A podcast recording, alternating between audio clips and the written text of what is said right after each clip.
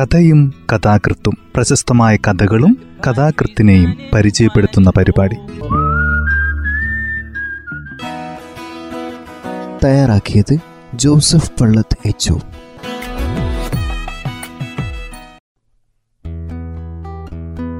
കഥയും കഥാകൃത്തും എന്ന ഈ പരിപാടിയിൽ ഇന്ന് വി. ആർ. സുധീഷിന്റെ ചരിത്രത്തിലെ ഒരു റോഡപകടം എന്ന കഥയാണ് അവതരിപ്പിക്കുന്നത്.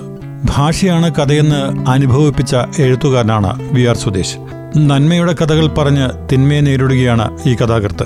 ഒരേ സമയം നാട്ടിൻപുറത്തുകാരനായും നാഗരികനായും കഥ പറയുമ്പോൾ ഈ കഥാകൃത്ത് നമ്മുടെ കാലത്തിന്റെ ആസുരതയെ ഭേദിക്കുന്നു. കഥ ഇങ്ങനെയാണ് ആരംഭിക്കുന്നത്.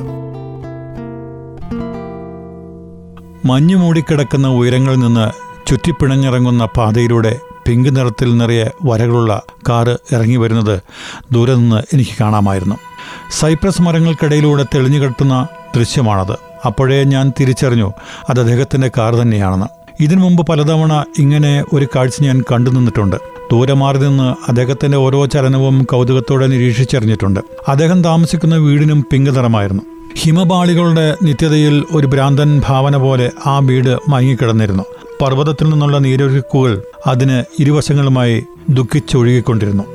ഒരിക്കൽ ആ വീട്ടിൽ ഞാൻ പോവുകയുണ്ടായി. അദ്ദേഹം എഴുതിയതൊക്കെയും വരിവിടാതെ വായിച്ചു. ഞാൻ ആ ഭ്രമകൽപ്പനകളിൽ ആഴ്ന്നിറങ്ങി ഉന്മത്തനായിരുന്നു.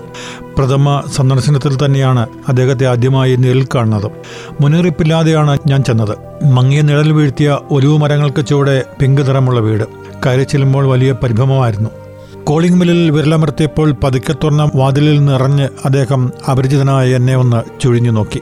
അകത്ത് വരാമെന്ന നിർദ്ദേശമുണ്ടായപ്പോൾ ചെറിയ പേടിയോടെ ഞാൻ കടന്നു ചെന്നു. ഇരിക്കുന്നതിന് മുൻപ് പരിചയപ്പെടുത്തി.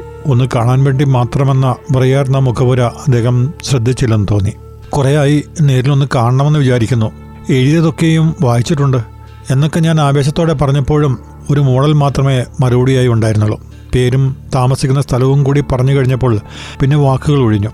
മുറിയുടെ മോനയിലുള്ള ക്രൂശിത രൂപത്തിലും പിച്ചട സംഗീതക്കുഴലുകളിലും ചുമരിലെ അജ്ഞാതരുടെ പടങ്ങളിലും വാരിവലിച്ചിട്ട പുസ്തകങ്ങളിലും എൻ്റെ കണ്ണുകൾ സഞ്ചരിക്കുമ്പോൾ അദ്ദേഹം എന്തെങ്കിലും ചോദിക്കുമെന്ന് ഞാൻ കരുതി. അദ്ദേഹം എന്തോ പറയാൻ തുടങ്ങുമ്പോഴേക്കും ഞാൻ എഴുന്നേറ്റിരുന്നു. ശല്യപ്പെടുത്തിയതിൽ ക്ഷമിക്കണം, ഞാൻ ശബ്ദം താഴ്ത്തി. അത് പറഞ്ഞപ്പോൾ അദ്ദേഹം ഒന്ന് മന്ദഹസിച്ചു. ഇനിയും കാണാമെന്ന് അദ്ദേഹം പതുക്കെ പറഞ്ഞു. ഞാൻ യാത്ര പറഞ്ഞ് ഇറങ്ങിപ്പോരുമ്പോൾ വാതിൽക്കൽ അദ്ദേഹം ഉണ്ടായിരുന്നു. എന്നെ തന്നെ നോക്കി നിന്നതായിരിക്കുമോ? പിന്നെ കുറേ ചെന്ന് തിരിഞ്ഞു നോക്കിയപ്പോൾ ഹിമപാളികൾ പിങ്ക് നിറമുള്ള വീടിനെ മറച്ചു. കടലിന് മുകളിൽ പാറക്കെട്ടിൽ ഒരു പള്ളിയുണ്ട്. ചില ഞായറാഴ്ചകളിൽ അദ്ദേഹം അവിടേക്ക് പോകുന്നത് കാണാം. രണ്ടാമതായി അങ്ങനെയാണ് കാണുന്നത്. പള്ളിമണികൾ മുഴങ്ങുമ്പോൾ ഞാൻ അവിടെ ഉണ്ടായിരുന്നു. അപ്പോൾ അദ്ദേഹം കാറിൽ നിന്നിറങ്ങി. ഞാൻ ചിരിക്കുകയുണ്ടായി. അദ്ദേഹം എന്നെ നോക്കിയെങ്കിലും മനസ്സിലായില്ലെന്ന് തോന്നുന്നു. പള്ളിക്കകത്തേക്ക് കയറിപ്പോയതിൽ പിന്നെ ഞാൻ കാത്തുനിന്നു. കുറേ നേരം കഴിഞ്ഞ് മടങ്ങി വരുന്നത് കാണാതായപ്പോൾ തിരിച്ചു പോന്നു. പിന്നീട് പല ഞായറാഴ്ചകളിലായി കണ്ടു. അടുത്ത് ചെന്ന് പരിചയം പുതുക്കാൻ എനിക്ക് സങ്കോചമായിരുന്നു. അദ്ദേഹം എന്നെ പലവട്ടം ശ്രദ്ധിച്ചിരുന്നു, പക്ഷേ ചിരിക്കുകയുണ്ടായില്ല. രണ്ടു തവണ ഞാൻ അങ്ങോട്ട് ചിരിച്ചപ്പോഴും പ്രതികരണമുണ്ടായില്ല. പിന്നീട് ഒരിക്കൽ ഒരു പ്രസംഗം കേട്ടു. ചൗളി റൂസ് ഹാളിലെ നിറഞ്ഞ സദസ്സിനു മുന്നിൽ അന്യവൽക്കരിക്കപ്പെട്ട സമൂഹത്തെക്കുറിച്ച് അദ്ദേഹം ഒരു പ്രബന്ധം അവതരിപ്പിക്കുന്നുണ്ടായിരുന്നു.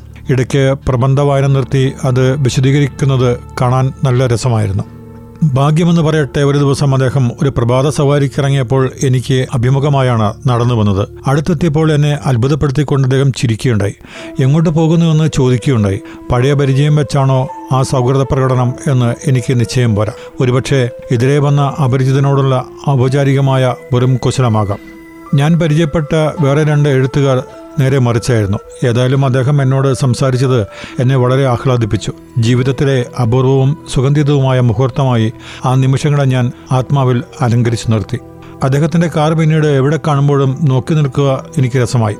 ചിലപ്പോൾ അദ്ദേഹം തന്നെയാണ് കാർ ഓടിക്കാറുള്ളത്. ആ ഡ്രൈവ് കണ്ടു നിൽക്കുക നല്ലൊരു അനുഭവമാണ്. മഞ്ഞു മൂടിക്കിടക്കുന്ന ഉയരങ്ങളിൽ നിന്ന് പിങ്ക് നിറമുള്ള നിറയെ വരകളുള്ള കാർ ഒഴുകിയിറങ്ങുന്നത് കണ്ടപ്പോൾ ഞാൻ വഴിയരികിലെ ചേസ്നട്ട് മരത്തിന് ചുവടെ കാത്തുനിന്നു. കടൽ ജലത്തിനു മുകളിൽ പാറക്കെട്ടിലെ പള്ളിയിൽ മണികൾ അപ്പോൾ മുഴങ്ങിയത് എനിക്ക് ഓർമ്മയുണ്ട്. പിന്നീട് ഞാൻ കേൾക്കുന്നത് വലിയൊരു ശബ്ദമാണ്. തിരിഞ്ഞു നോക്കിയപ്പോൾ കാർ മരത്തിൽ ചെന്നിടിച്ചിരിക്കുന്നു. അവിടെ നിന്നും തെറിച്ച് മറ്റൊരു മരത്തിലേക്ക് ചെന്നു വീഴുന്നു. എല്ലാം ക്ഷണത്തിൽ കഴിഞ്ഞു. എൻ്റെ ശരീരം പറയായിരുന്നു. ഞാൻ ഓടിച്ചെന്നു. അരക്യോ കൂടി ഡോർ പൊളിച്ച് ഓരോരുത്തരെയായി പുറത്തെടുത്തു. ചോര ചീറിപ്പെയ്യുന്നത് കണ്ട് എനിക്ക് തലകറങ്ങി. അദ്ദേഹത്തിൻ്റെ തലയോട് പൊട്ടിത്തകർന്നിരിക്കുകയാണ്. പേടിയിൽ തുളച്ച ആ കണ്ണുകൾ ലോകത്തു നേരെ നീണ്ടുവരുന്നു. തൊട്ടടുത്ത് തുറന്ന ബ്രീഫ് കേസ്, ചിതറിയ കടലാസുകൾ. അവസാനമായ മുഖത്തേക്ക് ഞാൻ സൂക്ഷ്മമായി നോക്കി. മരിച്ച കണ്ണുകളിൽ പരിഭ്രാന്തിയുടെ നിറഞ്ഞ അന്ധകാരം മാത്രം. കുറേ ദിവസങ്ങളായി അദ്ദേഹം വല്ലാതെ അസ്വസ്ഥനായി കാണപ്പെട്ടിരുന്നു. എപ്പോഴും എൻ്റെ സാന്നിധ്യം ആഗ്രഹിച്ചതുപോലെ തോന്നി. എഴുതിക്കൊണ്ടിരുന്ന നോവലിൻ്റെ ആദ്യ ഭാഗങ്ങൾ 2 ദിവസം മുൻപാണ് എന്നെ വായിച്ചു കേൾപ്പിച്ചത്. എൻ്റെ ഏറ്റവും മികച്ച കൃതി ഇതായിരിക്കുമെന്ന് വലിയ ആത്മവിശ്വാസത്തിൻ്റെ തിളക്കമുള്ള കണ്ണുകളിൽ നിന്നും നിശബ്ദമായി അദ്ദേഹം എന്നെ അറിയിച്ചു. നോവലിലെ ആദിമ മനുഷ്യൻ ആരാണെന്ന് ചോദിച്ചപ്പോൾ ഒരു ചെറുചിരിയോടെ അദ്ദേഹം മൗനിയായി. കൂടുതൽ എന്തെങ്കിലും ചോദിക്കാൻ ഞാൻ തുടർന്ന് മടിച്ചു. അവസാനത്തെ 2 ദിവസങ്ങളിലും ഞാൻ അദ്ദേഹത്തോടൊപ്പമായിരുന്നു. നോവൽ 145 പുറങ്ങളിലെത്തിയിരുന്നു. എവിടെയെങ്കിലും ഒന്ന് പോകണം. ഇവിടെ ഇങ്ങനെ ഇരുന്ന് എനിക്ക് വീർപ്പ് മുട്ടുന്നു. ഒരു യാത്ര, വളരെ ദൂരെ എവിടെയെങ്കിലും ആകാം. ഞാൻ ആഹ്ലാദത്തോടെ യാത്രയ്ക്കായി തയ്യാറെടുത്തു. അപ്പോഴാണ് അദ്ദേഹത്തിൻ്റെ ഒരു കൂട്ടുകാരനും ഭാര്യയും യാദൃശ്ചികമായി എത്തിച്ചേർന്നത്. അവരും യാത്രയുടെ ലഹരിയിലായിരുന്നു. എങ്കിലെല്ലാവർക്കും ഒന്നിച്ചു പോകാമെന്നായി. 1960 ജനുവരി 4 ഡയറി പേജിൽ ഞാൻ ഇത്രമാത്രം എഴുതി: ഞങ്ങൾ പുറപ്പെടുകയാണ്. കൂട്ടുകാരൻ്റെ കാറിലാണ് പുറപ്പെട്ടത്. കാർ ഓടിച്ചത് അയാൾ തന്നെയായിരുന്നു. അദ്ദേഹം മുൻസീറ്റിലിരുന്നു. ഞാനും കൂട്ടുകാരൻ്റെ ഭാര്യയും പിൻസീറ്റിൽ. അതിവേഗത്തിലാണ് കാർ ഓടിച്ചിരുന്നത്. മണിക്കൂറിൽ 90 നാഴിക വേഗത്തിൽ. ഞാൻ വല്ലാതെ പേടിച്ചിരുന്നു. അദ്ദേഹവും നന്നേ പരിഭ്രാന്തനായി കാണപ്പെട്ടു. എന്തിനാണ് ഇത്ര തിടുക്കം? അദ്ദേഹം ചോദിച്ചപ്പോൾ കൂട്ടുകാരൻ ചിരിക്കുക മാത്രം ചെയ്തു. കാറ് പിന്നെയും മുന്നോട്ട് പോയതേയുള്ളൂ. കടലിനു മുകളിൽ പള്ളി കണ്ടു. എന്താണ് സംഭവിച്ചതെന്ന് പിന്നെ ഓർമ്മയില്ല. കാർ ഒരു വലിയ മരത്തിലിടിച്ച് അവിടെ നിന്ന് തെറിച്ച് മറ്റൊരു മരത്തിലിടിച്ച് നിൽക്കുകയായിരുന്നുവെന്ന് അരക്യോ പറഞ്ഞു. എനിക്ക് ബോധമുണ്ടായിരുന്നില്ല. അദ്ദേഹത്തിൻ്റെ ബ്രീഫ് കേസ് മരത്തിനടുത്ത് ചിതറി ചെളി വരണ്ട് കിടന്നിരുന്നു. അതിനകത്ത് അവസാനത്തെ അപൂർണകൃതി ഉണ്ടായിരുന്നു. ഇപ്പോൾ ഞാനത് വായിച്ചുകൊണ്ടിരിക്കുകയാണ്. അദ്ദേഹം നേരത്തെ എഴുതിയതത്രയും എനിക്ക് വായിച്ചു തന്നിരുന്നു. ആ സന്ദർഭങ്ങളിലൂടെ ഇപ്പോൾ കടന്നു പോകുമ്പോൾ നെഞ്ച് പൊട്ടി തകരുന്ന പോലെ തോന്നുന്നു. അപൂർണമായ നോവലിൻ്റെ ഒടുവിലത്തെ വാചകം തകർന്ന ഒരു പാലം പോലെ എൻ്റെ മനസ്സിൽ വീണ് കിടക്കുന്നു. നോവലിലെ ആദിമ മനുഷ്യൻ്റെ കണ്ണുകളിലൂടെ അദ്ദേഹം എന്നെ നോക്കി മനസ്മേധത്തോടെ എന്തോ പറയുന്നത് പോലെ തോന്നുന്നു.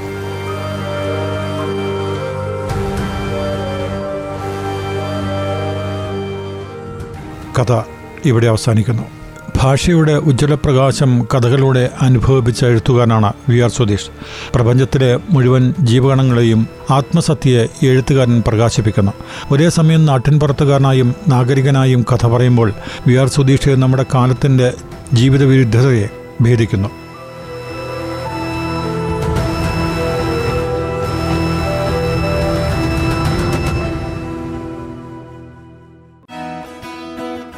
തയ്യാറാക്കിയത് ജോസഫ് പള്ളത്ത് HO.